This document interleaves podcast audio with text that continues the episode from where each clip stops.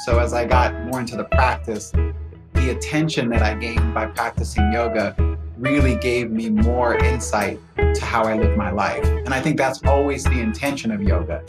It's to wake you up and to help you make these conscious choices that can really impact you and your community, your family, and, and the world. Thanks for checking out Guys Talking Yoga. So, this podcast is focused on getting more men into yoga by raising awareness of its many benefits through conversations with other guys. I'm your host, Derek Van Walker, and today's guest is Ryan Burns. Ryan shares how, in his early 20s, he was filled with a sense of invincibility and bravado that's not uncommon for a lot of young guys. And it was lower back pain that started to humble him and made him seek out a chiropractor who suggested that he try yoga. And what Ryan found in that yoga practice definitely helped with lower back pain, but it was really the mind body connection that he discovered along the way and gave him the insight that he was seeking and how he should be making better choices and living his life. It's one of the more philosophical conversations we've had so far, and I really enjoyed talking to Ryan. Ryan Burns, welcome to the show and thanks for joining us. Hey, Derek. Thanks for having me. I appreciate it. Great to have you. Tell us a little bit about your path with yoga and how it's impacted your life.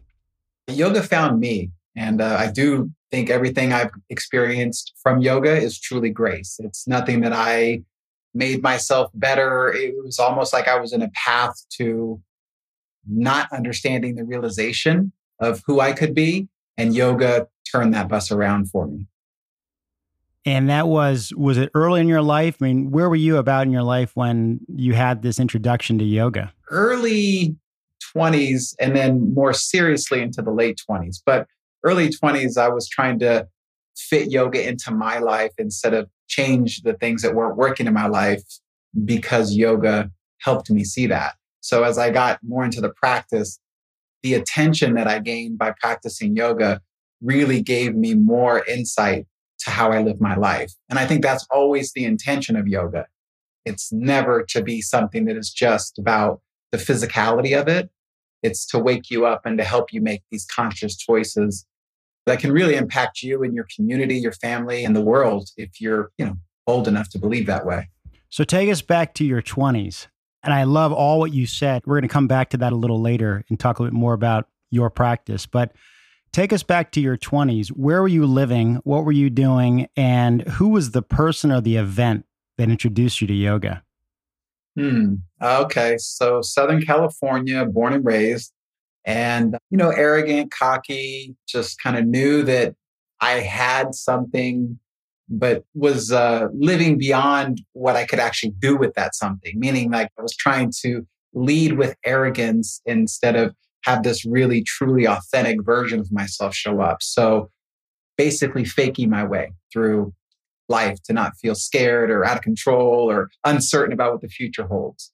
An event that kind of introduced me to yoga is that I just had a little bit of back pain. I was a basketball player, played in high school and mostly recreational, Southern California, beautiful weather. So most of my buddies would play three, four, five nights a week and then on the weekends. And so it was a pretty serious you know competitive thing that we did and playing outside on the uh, asphalt or the concrete kind of beat you back up a little bit your knees. And so i just was like yeah i want something to help me out. And after i kind of found some initial disc dvds by this guy rodney yee he just had a simple core and back and i started feeling better.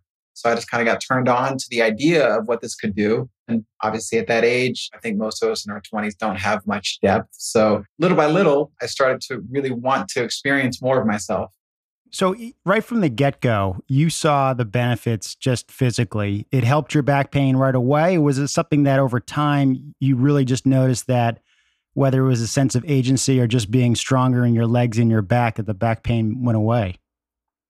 I think it was more of this idea that I felt integrated. I was very uh, disjointed before using parts of my body, but not as a integrated whole. So the practice kind of started to make me feel more integrated. So when I walked or whatever, I didn't necessarily pull myself out of alignment as easily as I was doing before prior to the practice. I feel it's an overlooked benefit or an unrealized benefit that a lot of people don't connect the dots on in the beginning because they're basically just trying to figure out how to do a down dog or do warrior three or some type of pose. Right.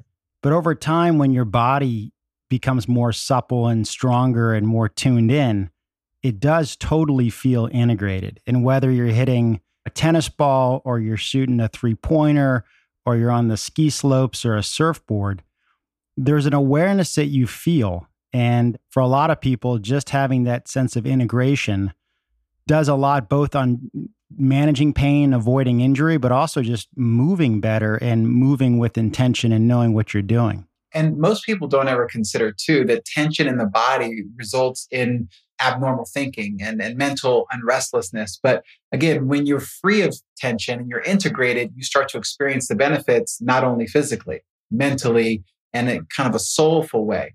But again, the more tension we hold in our body, the more it affects us in ways that we're not conscious of until we become free of it.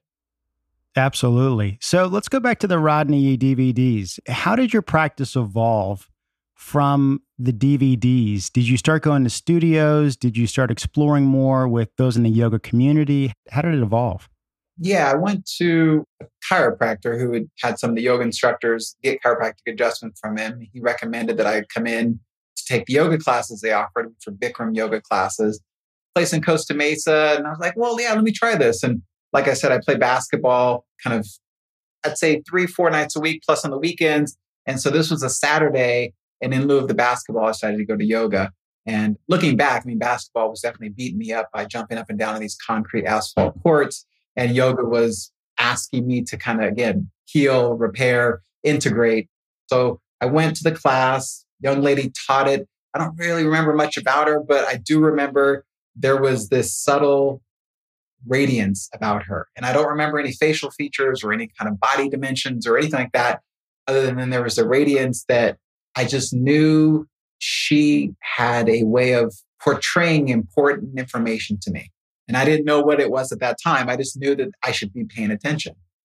And so I did. And then from there, I kept going back and moved actually across the country to the East Coast. And on the East Coast, met the friend that we share, Johnny Gillespie, and ended up taking a lot of vinyasa and not as much Bikram but with an idea of what Bikram offered. Johnny has taken it and making it a little bit more of his style of teaching it. So I practiced those two together for, I mean, I would say with Johnny at his studio, I'd say 12, 13, if not more years. I, I don't necessarily gauge my practice on years anymore. I just keep showing up because I know I need it. And whatever year it is, it's not a big deal for me. But it's been quite a while now. Yeah, that's a great point. I've been I got introduced to yoga 20 years ago, but it's not like my practice sequentially you know improved year after year the exact same way. It's not the stock market, right? it's not the stock market. You know, right. I mean, it's funny. Even when I have injuries, let's say I've injured myself in hockey or just other things that happen in life, I do initially regret not being able to do certain things and certain yoga poses because I've injured my wrist in hockey. I can't put weight on it. But it just becomes another opportunity to work on your practice. Yep. And if you've got a weak wrist, well, how are you going to support that wrist or not use that wrist and work on other things? So you can you can support those injuries with blocks and bolsters and walls, or you can work on something else and you let that body part heal, and that's part of the practice. So I really appreciate you saying you don't see your practice in in years. It sounds like you sort of see it in just either a felt sense of knowing or you just see it as just greater wisdom and awareness in your body. And that's constantly fluidly evolving and growing. Yeah. And again, like I will always allude to, I feel like this practice is more about the mind than the body. There's this intimate connection. And I think we are so, at this time in our evolution as a society and as a species, so disconnected from the idea of training the mind. And Eastern philosophy has really always been more purposeful with training the mind. And I feel like some of the Eastern disciplines that now we've brought to the West are losing their authenticity because people aren't staying with that idea that it's not just the physicality. There's a whole beingness that's involved between the mind and the body. And if the mind's undisciplined, it doesn't matter what the body, quote, looks like because it's still disconnected from the intimacy of what the mind is trying to direct it to understand through the wisdom of just kind of biofeedback, so to speak. So you've always had this awareness. Do you know where that awareness came from? Was there something you were introduced to when you were younger as far as thinking about things from an Eastern philosophical standpoint? Or is this something that you just embodied and developed along the way? Yeah, honestly, it's almost like asking somebody why they have blue eyes. You know what I mean? It was just something that was what it was. And for me, being in myself, I never knew it to be any different. But when I talk to people throughout my life, I've found it to be something that other people take pause and, and maybe step back to say, well, how do you see that? Or how are you aware like that? Again, it just is. And I think we all have gifts, right? So I think my gift is no different than having anybody who has blue eyes or is tall or is extra strong or the list goes on and on. But this clarity that comes to me when I start to dive deep into myself is partly because my dad, I mean, he had me reading the King James Version of the Bible when I was probably 10, 11 years old. And it was, I had to do that before I could go outside and play with my friends on the weekends or so on and so forth. So these ideas, I think, were just maybe kind of being planted. I, I like using the principle of the farmer often. There's this kind of integration of what it is that the farmer is trying to get into the earth. And you don't ever see any kind of crops or any kind of uh, fruition of that seed and the work that's done until much, much later. So I think those spiritual principles when I was a young man were definitely kind of marinating for something that I would see as I got older. And however I got here, like I said, I have no idea, but I'm very thankful for the grace that I've been given and the insight that I have. Yeah, I appreciate that. I think there's so much in our early years that do inform our sense of ourselves, our sense of the world. And they may not be obvious when you're seven or 10 or 18 or 26. They piss you off for the most part. It's not something that I wanted to do. It made me upset. But later on, there's these gifts, as you're alluding to, that come, and you're like, oh, okay. Part of the pathway to the truth is it'll piss you off first. Right. Right. You always want the truth when the truth arrives. Usually it's like, this is not what I'm seeking right now. And this is, quite frankly, derailing where I'd really want to go. And that's why I think some guys don't really appreciate yoga because it feels like walking through hell. If you're a muscular dude and you come into yoga, or if you're a egotistical macho, which again, the masculine unconsciously can lean toward, right? I know that's where I started. So it's something that you come into the game and you're you're saying like, wow, what, what's happening here? And then all of a sudden you're introduced to this part of yourself, but you got to let the other limited self go and die in a sense, which is, can be very painful. And I think that's where the metaphor walking through hell to get to heaven kind of comes from. Yeah, yeah. You know, Richard Rohr, who's a Christian theologian, talks about sort of a false self that eventually you sort of shed later in life, or or life will help you shed. And I feel that way with yoga. I do feel like, from a physical standpoint, there's a humbling and an introduction to what yoga is. And most of us all have that introduction through the a typical vinyasa class. And it's hard to keep up. It's hard to feel like you're in control.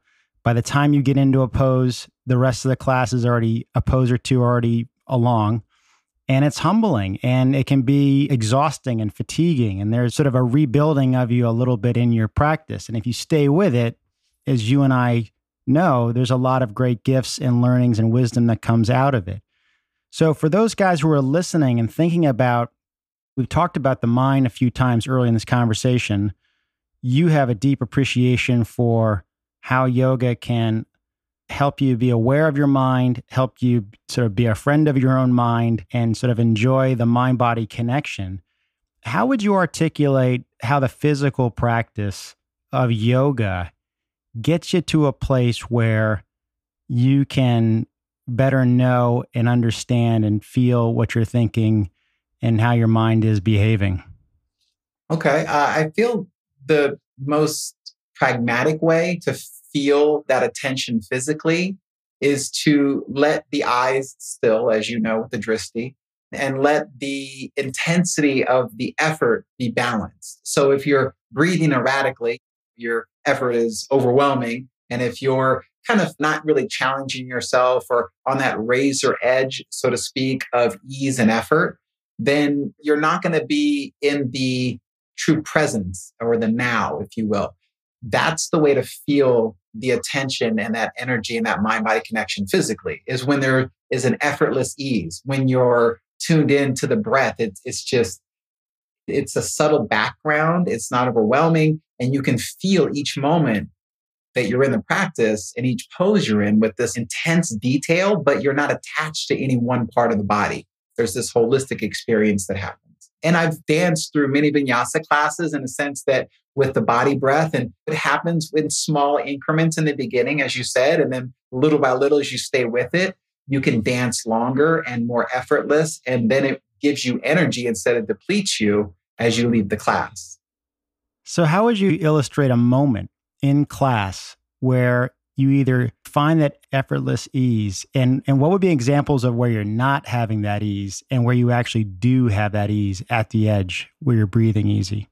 Yeah i think when you can feel again the body and you're not necessarily looking for an end result you're just attentive to one small aspect of what you're doing, whether it's straightening the knee, which is a big tenet in Bikram yoga, or it's simply retracting the shoulder blades, or whatever you're asked to do you're so aware of that that you're no longer looking at the big picture of how does this pose look in the mirror? How am I doing in comparison to anybody else? You're simply just with what you're doing.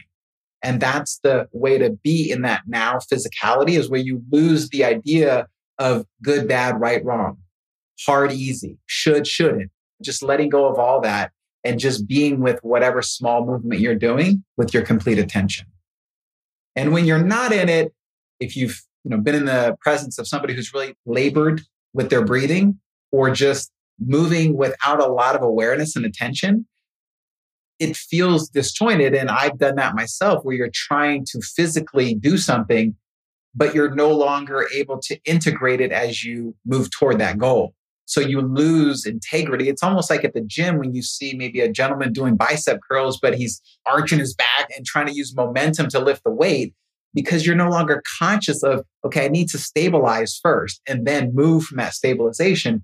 Yoga is going to ask you to slow down. Yoga is going to ask you to, as you said, humble yourself and do less with more precision. And then little by little, you can build toward that beautiful way of expressing whatever pose. Yeah, I love that. Definitely humbling yourself. I was just, I mean, your comment about the gym, you know, my yoga practice, and my awareness of the breath and the awareness of integrating the body I now lift a lot lighter weight. I mean, I will go heavier, but in the beginning, I'm focusing on the breath. I'm focusing on the movement of my back and my rib cage and my hips. And I'm using pretty much light weight. And I'm really doing that really to get the body connected. And if I have time, I'll go find heavier weight. But I definitely have an intention awareness of how I move and how I work out and what I'm doing. And it reminds me, you know, Arnold Schwarzenegger had some quote where he made like in the 80s where he said when he's doing a bicep curl, he says, I put my mind in my bicep. Right. He's literally trying to foster that neuroplasticity, that awareness right into that muscle. And there's so many cool ways yoga can not just complement your physical experience on the court, on the ice, on the track, in the pool, but there's just a great awareness of just how you move in general. Exactly. And that presence, whether it's surfing, whether it's skiing, whether it's doing anything, you can walk with that type of presence. Once you've touched that in the yoga practice, you can bring that to every aspect of your life. There's an ease when you're driving, there's an ease that you connect to in challenging moments of your life. It doesn't always have to be reactivity. And I think that's one of the things I've learned the most about in my life and my practice is being less reactive, being able to be with whatever I'm feeling and not have it overwhelm me to the point where I no longer have a conscious decision on how I'm going to respond. Reactivity is huge. I feel you in the fact of, of definitely being aware of your mind. And, and in the past, it was if I'm upset or angry or sort of down in the dumps about something, I'm even now equally aware of when my mind's in a great place and you're very excited about something. you're not paying attention because you're so fired up because something great just worked out. It's great to enjoy that. But at the same time, don't lose yourself too much in that excitement around something.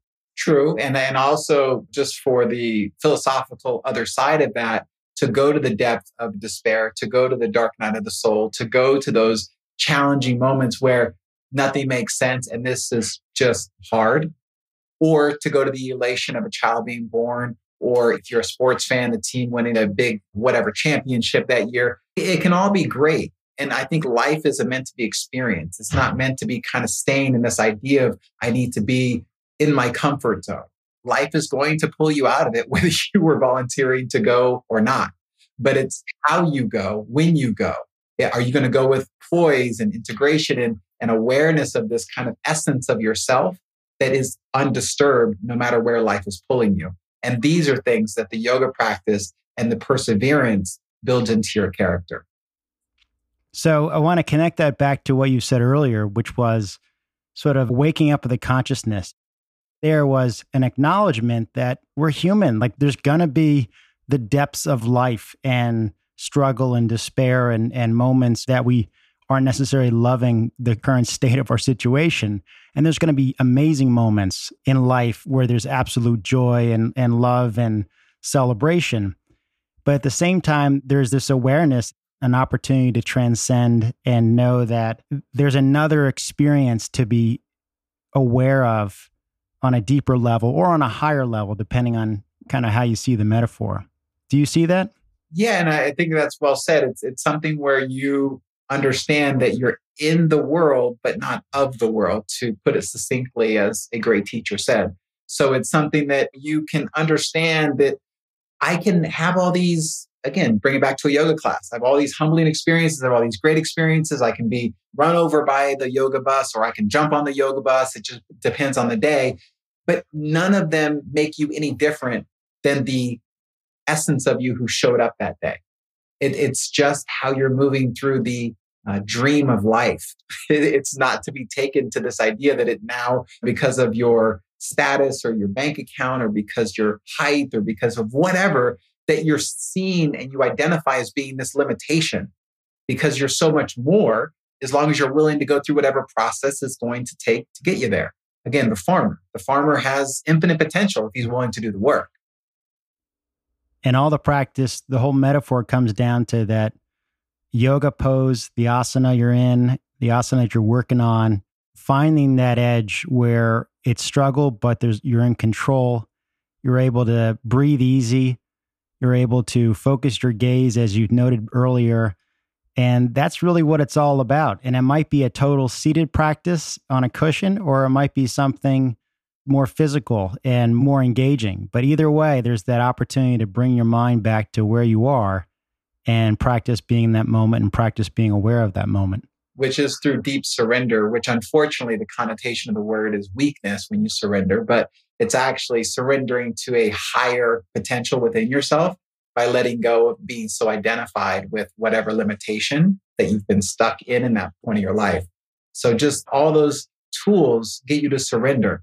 And I'm a believer that when the yoga practice of that training of the beingness of you has served its purpose, then you take the boat across the river, so to speak, and you leave the boat on the bank and keep walking you don't necessarily keep going back and forth on the river on the boat anymore. I love that. So, Ryan, so for guys who are listening, what do you think for guys who don't have a practice or really haven't committed to a practice or haven't explored, what do you feel like they're missing out on not having a yoga practice and exploring this path?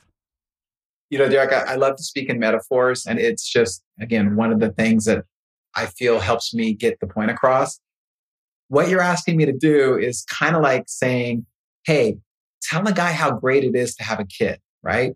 And they haven't had a kid yet, talk them into it and everything else. It's like most guys see the challenges that parents face and they're like, why would I want to do that? Or why would I want to put my, but when you feel what you feel as far as a connection with a child, it's something that is beyond words.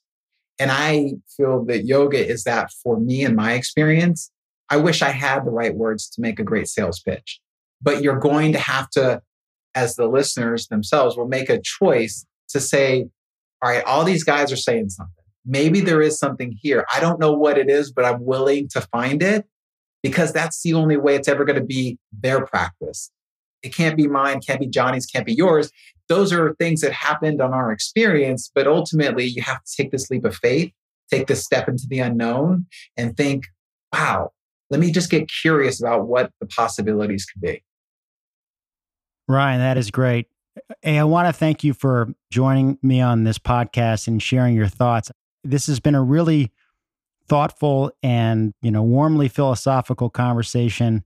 And I appreciate hearing your thoughts and all the things that you care for and about the practice of yoga and what it can bring to life. So thank you. Oh, my pleasure. It's truly been an honor to, you know, have the opportunity to speak with you and to share like-mindedness because I hear a lot in the words you use and the wisdom that you've gained through your practice. And my intention is to just let everybody who's willing to come and, and benefit from all the people that have come before us, just like you and I have benefited from the people who practiced before us. Awesome. That's great. Thank you, Ryan, and be well. And please stay in touch. It'd be great to connect again in the future. For sure. Namaste. So, as I said, this was a great conversation and definitely one of the more philosophical ones we've had on the podcast. As Ryan points out, all these guys are saying something. So, there must be something here. A thought I want you to carry with you as you start your yoga practice is learn to feel what you feel and get curious about what the possibilities may be. And if you start there and you're open to this stuff, it'll just flow.